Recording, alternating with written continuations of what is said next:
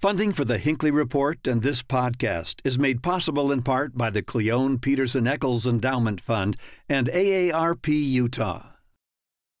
Additional support for the Hinckley Report comes from State Street.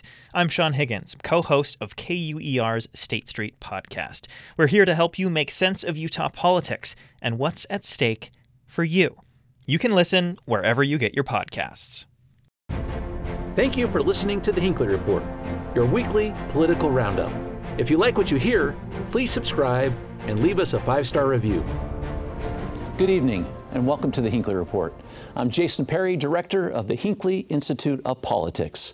Covering the week, we have Republican representative in the Utah House of Representatives, Candice Pierucci, Jen Plumb, Democratic senator and minority assistant whip in the Utah Senate, and Robert Gehrke, news columnist at the Salt Lake Tribune. So glad to have you all with us as we finish the second week of the legislative session. A lot happening on the national stage, but also locally. We're going to get to all tonight, including some new polling and some numbers where Utahns are on key issues. Representative, let's start with you a bit about what just happened in New Hampshire. We just had the New Hampshire primary on the heels of the Iowa caucuses. Donald Trump uh, came out with 54% of the vote, Nikki Haley at 43%, other candidates at 3%. Talk about some of the dynamics going into that um, that election and that race, and what we might see coming forward as we start having a lot more of these. So Governor DeSantis had obviously dropped out right before that race. I had endorsed him uh, over the summer, and but the the polling and study showed that three fourths of his votes were going to go to President Trump, former President Trump. So that obviously was a big boost to President Trump as he was going into the New Hampshire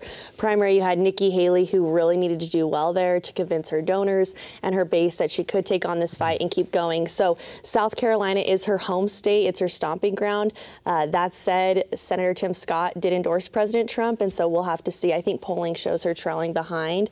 And so we'll see how long Nikki Haley stays in the fight. She's got a really fantastic resume and a history of being a conservative fighter uh, in South Carolina as governor and then as ambassador to the United Nations. But I think right now it's looking more and more like former President Trump will be the Republican Party nominee. Mm-hmm. I got I got to think if she loses her home state, it's pretty much over at that point, right? So, so there's a lot riding on it. Uh, it's also kind of a sad commentary that we can decide who the next nominee is going to be based on the outcomes of just three states. The other 47 just don't matter, I guess. Uh, by the time we get to Utah, it's probably going to be, you know, a done deal, uh, and and Utah voters probably will get not much say in who the nominee is going to be, which, which is interesting because Utah has not been very kind to Trump in the past, and it, you know there might be a possibility for somebody to somebody else to emerge if if we got to that far. I do think it would be a lot better if we went beyond three states, right? Where we see people dropping after one state. I mean, that was a few hundred thousand voters in our country of millions, and I think it would be healthy if people would stay in longer. So I know that Nikki is committed to, I'm here for the long haul, I'm here for the fight, but I do think she's got a lot riding on South Carolina. It would be nice if we could have a conversation about a way to reform it. Governor Herbert proposed this idea of rotating regional mm-hmm. primaries, mm-hmm. where a group of states would go on the same day and each of them would take turns leading out. Yeah. And then you have regional voices rather than just Iowa, New Hampshire it's over. You which know? I love that idea, but New Hampshire has it in their state constitution, which is why Joe Biden was not even on the ballot. They had to do a writing campaign because mm-hmm. they opted to try and throw another state first. Yeah, mm-hmm. yeah. Uh, Senator, give us our perspective, particularly through the Democrats in the state of Utah, as you're watching that particular election, because we've seen the high-profile Republicans like Senator Romney, for example, say, "I want to narrow the field. You know, we want to make sure we have uh, our support behind a small number instead of a lot of discord in that that party." You, from your vantage point, what are you seeing happening there? You know, it's really interesting to watch from outside of that race, but knowing that ours will be coming soon. It's been really interesting for me, just as a, a, political spectator and also someone who's greatly concerned about our political realm in general. You know, obviously that's not my party, but I have really appreciated seeing a candidate who comes out talking about issues, talking about policies, speaking w- with wisdom and not going after pure character assaults. That that for me has been nice to watch.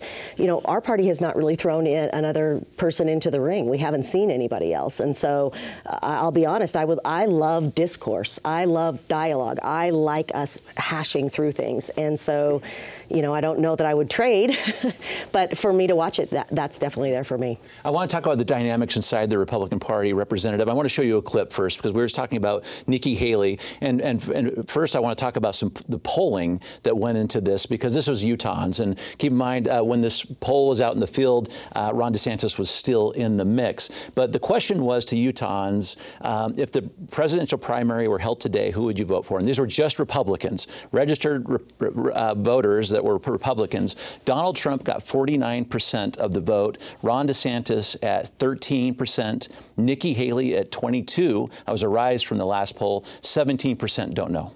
Talk about that dynamic there, particularly the rise with Nikki Haley and where Utahns are on these two choices. I do feel like 17%, and I don't know, that's a pretty large yeah. chunk. I mean, that's almost 20% of Republicans who are wondering where they would vote and what they would do.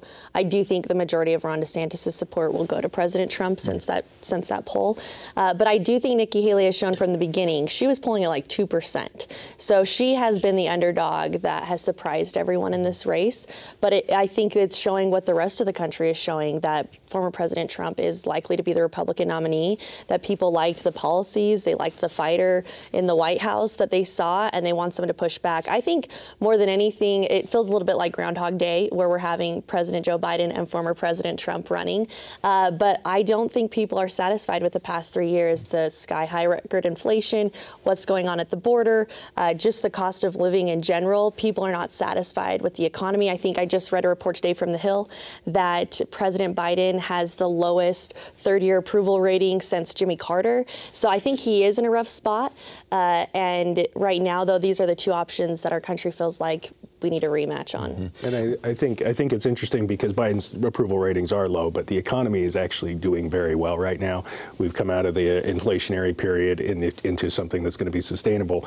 That said, nobody I talk to is happy with this election. Everybody would like to have another choice, and there are third parties, but you know we've seen the difficulty third parties have. Um, I think a lot of people are going to hold their nose and vote for the candidate they voted for last time, and it's going to be a very close election. Uh, Robert, if we can get your comment I'm going to show a clip from Nikki Haley. If this gives us a glimpse about what we might be seeing until this election, uh, well, until that primary, till we find out who the final candidate is going to be. Let's show this and give us some themes that you see might be recurring through your lenses as a journalist. With Donald Trump, you have one bout of chaos after another. This court case, that controversy, this tweet, that senior moment. You can't fix Joe Biden's chaos with Republican chaos. Yeah, I mean, I think it, I think that kind of hits it on the head. The the chaos in the court cases. Obviously, the court cases are going to be dogging him throughout the rest of this year, right up until the election and probably after. And then and then the the senior moment, I think, is an interesting one because that's a that's a hit we've heard a swing we've heard Trump take against Biden all the time, but it's a contrast that Haley's trying to draw between herself and and both of the other candidates, frankly, who are in the field. And so, I, I think that's uh, those are the vulnerabilities that Trump has, and I think that assuming Trump emerges, Biden and Trump are going to be firing a lot of those same shots at each other. Mm-hmm. Uh, Representative, before we leave this one, uh, Utah is going to have a presidential preference poll on March 5th. Can you talk about that just a little bit? Because that is Utah's opportunity to weigh in on the presidential race. Exactly right. So that is caucus night. So that's where you go and you run as county, state, delegate, precinct chair, get involved in the party. But that's also where you'll be able to list your preference of who you want to be our, our party's nominee in the presidential election. Yeah, happening through the Republican Party. So it'll be narrow, narrowing all the way to that point. Uh, let's get to the legislative session for a moment because there are a lot of bills uh, as we finish the second week of the session. I want to get to two that are being discussed this very day. So even as we're filming uh, this episode, legislators are working on some some concurrence uh, amendments to a couple of bills. And, and Senator, let's start with you on uh, one dealing with bathrooms in particular. I want to get to House Bill 257. We have a third substitute bill that's out, and the title of this is, as Representative Birkeland is sex-based designations for privacy, anti-bullying, and women's opportunities. Talk about that bill for just a moment as you worked on it, and we'll have a chance to get through all the elements. Sure. We actually just uh, voted on this bill, heard it, and, and, voted on it yesterday on the Senate floor. And this bill in particular has been a really, um, I feel like, challenging piece of legislation to navigate for me and for many. And, and part of the challenge for me is that when we talk about what we hope for for our kiddos, for protections, for privacy, this is a space I'm deeply committed to. You know, I work as a pediatrician and I see kids in pretty traumatic and not always their best times. And I don't disagree that there should be privacy and safety within locker rooms, dressing rooms, changing rooms, all this sort of thing. In fact, I, I have a piece of legislation that we haven't talked about yet, but we will. But the challenge, again, and I know I've said challenge 52 times, I'm trying to find the best way to enunciate these words, is that we left a whole group of folks feeling very targeted and feeling very isolated and frankly feeling like they're not wanted. And that's our, our transgender youth. And I know that the intent was to create a safety space for all, but it ultimately ended up feeling very targeting. So um, I continue to, to say I want to work on these issues with folks, but um, it, it, was like a whiplash tour for us in the Senate. Substitute number two actually felt like we'd made some progress in public spaces, that it was about behaviors, not about identities. And I, I will hold that that's what matters to me. It's about the behaviors. It's about don't be lewd, don't endanger other people's safety and or comfort. Uh, doesn't matter how you identify, it matters how you behave. And then the third substitute felt a bit to me like we, we took a step back from that. So uh, it, it's going to be challenging, and I, think there's going to be some unintended consequences that we'll want to figure out how to work through. Um, we'll see what happens after concurrence today. I suppose uh, we'll have the ultimate answer, but uh, it was a really, really difficult uh, space for me in particular and for our caucus in particular. Representative, talk about some of the changes that just occurred because there's a little bit of a reframing from one substitute to the next based on feedback and maybe some of these the consequences, some intended, maybe some not. Talk about what happened uh, with what we're going to see right now. It has most likely chance of coming out. Well, I think the intent, and it's in the title that it's talking about, right? It is creating safe places and creating a privacy plan in our K through 12 setting. I chair education. This mm-hmm. has come up quite a bit as I talk to districts. They don't have a set plan. They don't don't have a set policy. And my own district had said we'd love for the state to actually create a policy here because we are in a gray area. Uh, and so that's why I think it's important we have created a privacy plan and a process in place for students who want to use an alternative bathroom. Um, I think the definitions that came in and the definition of male and female obviously were in the third substitute. I'll say what is important to me about that this bill though is the Title IX component mm-hmm. that we've codified the best parts of Title IX and making sure that men and women have equal access to athletic facilities and that goes for our, our K through 12 setting. Mm-hmm. A lot of times girls are told you can play at five o'clock, the boys get the field at seven o'clock, the prime time. No more can you do that. You need to alternate those. Uh, I know growing up the girls would practice in the small gym, the boys would practice in the big gym. And so to me, codifying Title IX was a huge part of this bill, and I think a lot of the media is missing what is a, a lot of the meat in this. Mm-hmm. Uh, go ahead, Robert. I, I, think the significance of that is then if you have a complaint, you can take it to a state agency, mm-hmm. which is a lot more efficient than instead of waiting agency. years for it to be reviewed yeah. by the federal agency. But I, I, think I think the bill as a whole is unfortunate, and I agree with what Senator Plumb said about a, a, a population feeling targeted because the sponsor of the bill, Senator McCay, yesterday couldn't come up with an example of this being an issue where a transgender person was in a bathroom. He cited uh, examples of sexual assaults that had occurred against children in bathrooms perpetrated by men. That's already illegal, so this bill doesn't do anything to change that. Now, I think we what we've seen in the last three years is we've seen uh, medical care restricted, we've seen uh, sporting access restricted to transgender communities. Now we're seeing bathroom access restricted.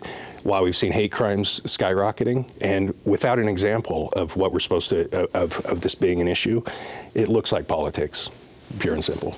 Uh, Robert, what is your take on that sort of the reframing where it was about kind of uh, the, to the person now to the place, where it was about the people going to the bathrooms, now a little more about the bathrooms. Well, but it is still about the people going to the bathrooms, and, and so behavior in bathrooms, lewd behavior in bathrooms was illegal before, and so again, if we're gonna if we're gonna make a population feel targeted, we're doing a pretty good job of it, and and I think that's the wrong way to go. These people, these people, this community, whether you like them or not, they're human beings and deserve dignity, and I think we're taking a big step backward on that front.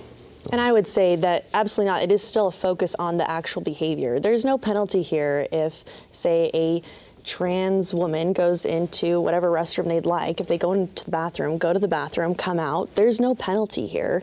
Uh, it's if there is a behavior that then happens, right? That if there is, you, you can walk through it, lewd behavior, assault, it walks through those things. So I, I view the third sub as still focusing on behavior. I know that there were some definitions added that help tighten the language again, but there are us other pieces that were pulled out for uh, rape centers and family domestic violence shelters because they didn't want to compromise federal funding and they wanted to keep working on that piece of the bill. So I think their sponsor showed that she really was willing to sit down at the table, and she's been working on this for over a year.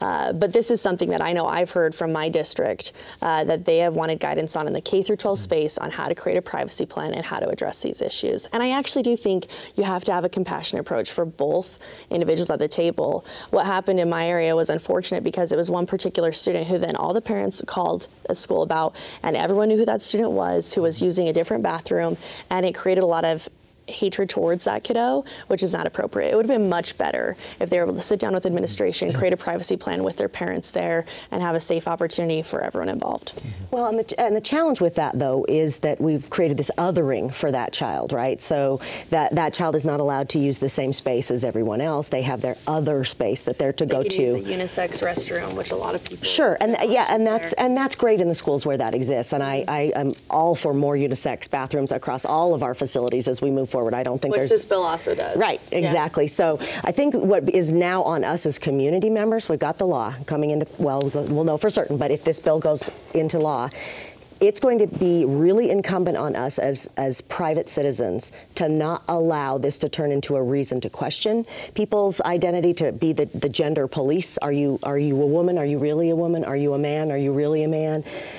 And to not allow, I think, something that came out of the, the previous presidential administration of this kind of bullying tactic, tactic and targeting. And I think as, as private citizens, it's going to be really something we have to say we're not going to allow that to happen when it does. And I think everyone agrees we don't want bullying or Yeah, attacking right, happening, right? right. This is that's not the intent of this bill in any way. And I would encourage people to actually go read the bill. yeah. Well, one of the, the common themes right here, a little bit we're hearing about is this privacy space. Both of you have said something about that. That seems to be uh, something that we're still discussing too, whether or not the.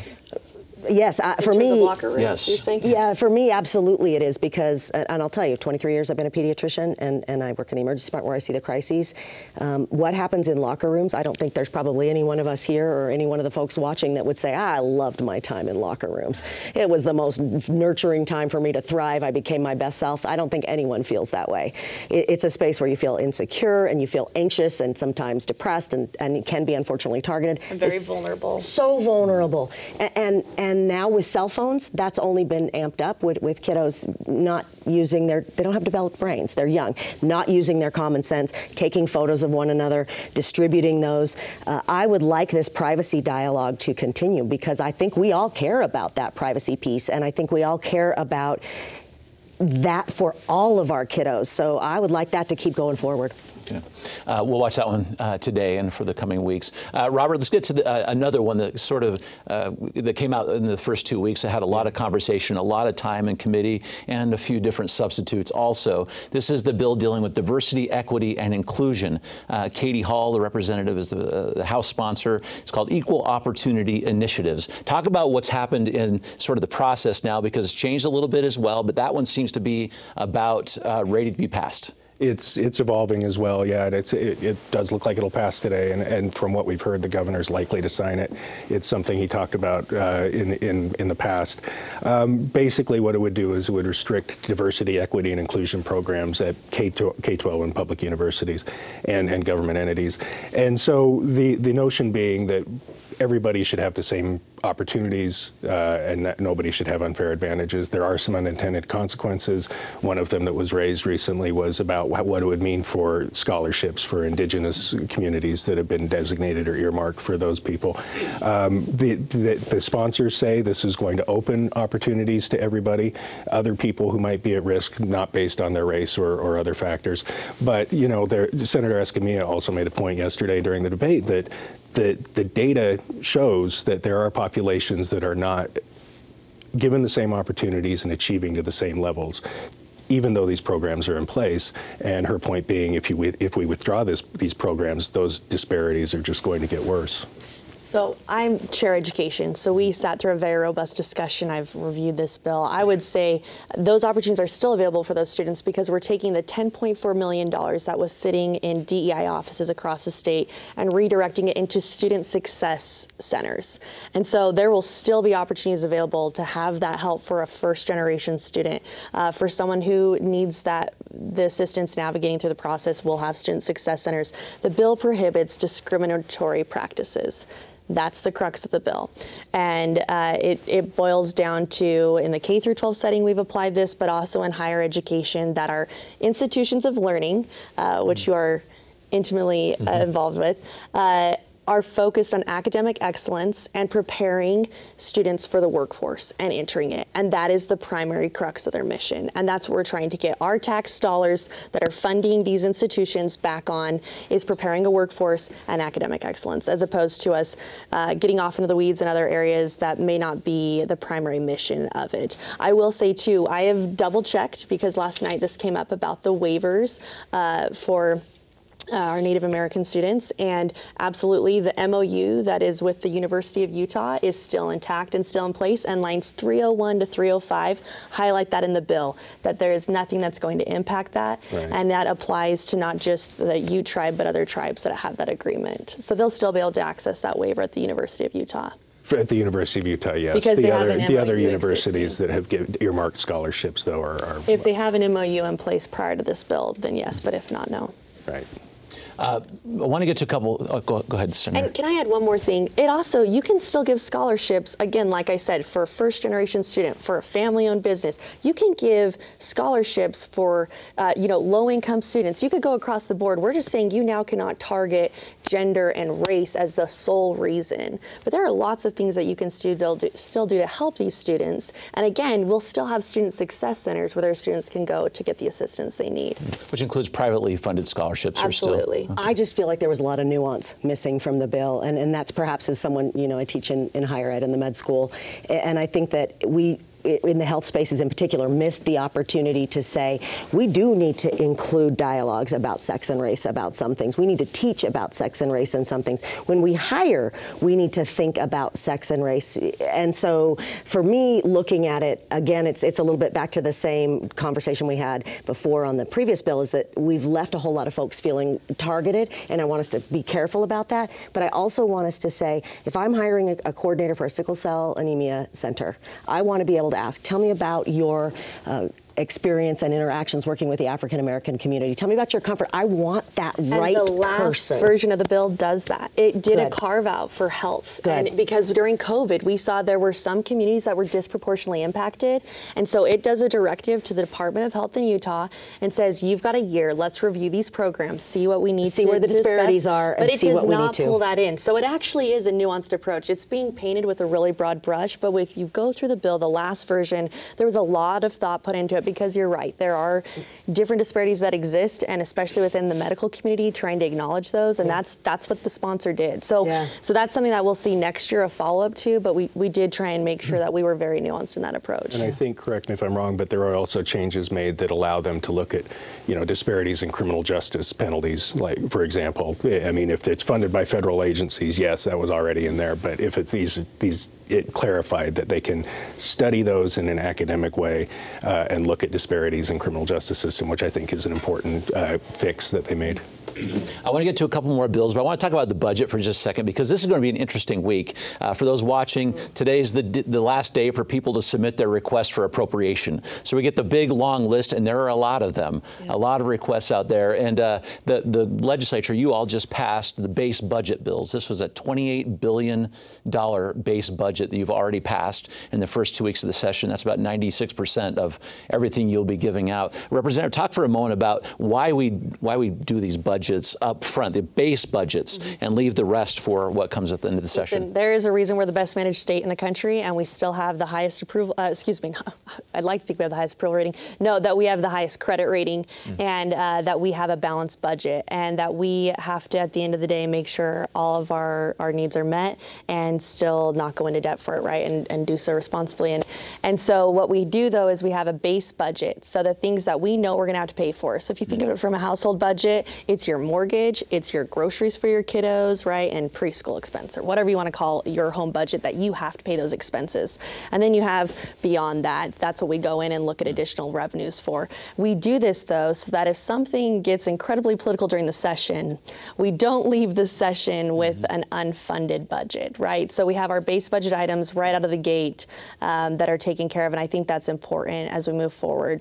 Mm-hmm. Well, I don't think a lot of uh, I didn't realize before I was elected that the legislature's only real job is is the budget, right? We get to do the other things, but nothing else is mandated, and and we work on other issues that we think are important. But this budget, that's what we're there for. The purse strings. Yeah, is, is to make sure that the state keeps the lights on, keeps the things done that need to be done, and and that was a learning curve for me as you know as a relatively new legislator. That mm-hmm. that's our true job. Uh, we of course uh, you, you work on a budget right now, then you get revenue consensus revenue numbers later so we know what the actual tax receipts are that they have for the state. But we're already talking, Robert, uh, in our legislature, particularly through uh, Senator Chris Wilson, uh, about a potential income tax reduction. We're going to see that. If so, what are you hearing about how you offset that? And the idea was this: it would go from 4.65 percent to 4.55 percent. Yeah, a tenth of a percent. It would be 160 about 160 million dollars, and I think the fifth, sixth year in a row that they've cut taxes. I mean, the income tax has fallen from 5% down to, like you mentioned, 4.45. Um, and, and so in an election year, there's nothing better, right? These guys all want to go out there and run for reelection on that topic. Um, the question then becomes what are we not spending? What are we not funding? Are we, are we going to not fund education? I mean, the base budget funds the growth and, and uh, uh, inflation in education already. They set that up. But are there other things? Have we funded everything else in government to the levels that the public thinks it should be. And and to put it in a little bit of perspective too, uh, the 160 million dollars is is I think roughly about six dollars a household uh, per year. Uh, it varies depending on the level of income and the and the family size. Yeah, um, so it's it's not going to be a huge uh, boon I think for families or p- taxpayers, but you know for from an election standpoint, I think it looks pretty good. And and you know and they, they do say that this is help Utah remain competitive with other states around the country. This can have to be the last comment. We'll watch this closely. A lot of bills still to come, a lot to talk about in the Hinckley Report. Thank you for your insight. Thank you for listening to the Hinckley Report. If you enjoy this podcast and want to help more people find out about it, please rate it and leave us a positive review.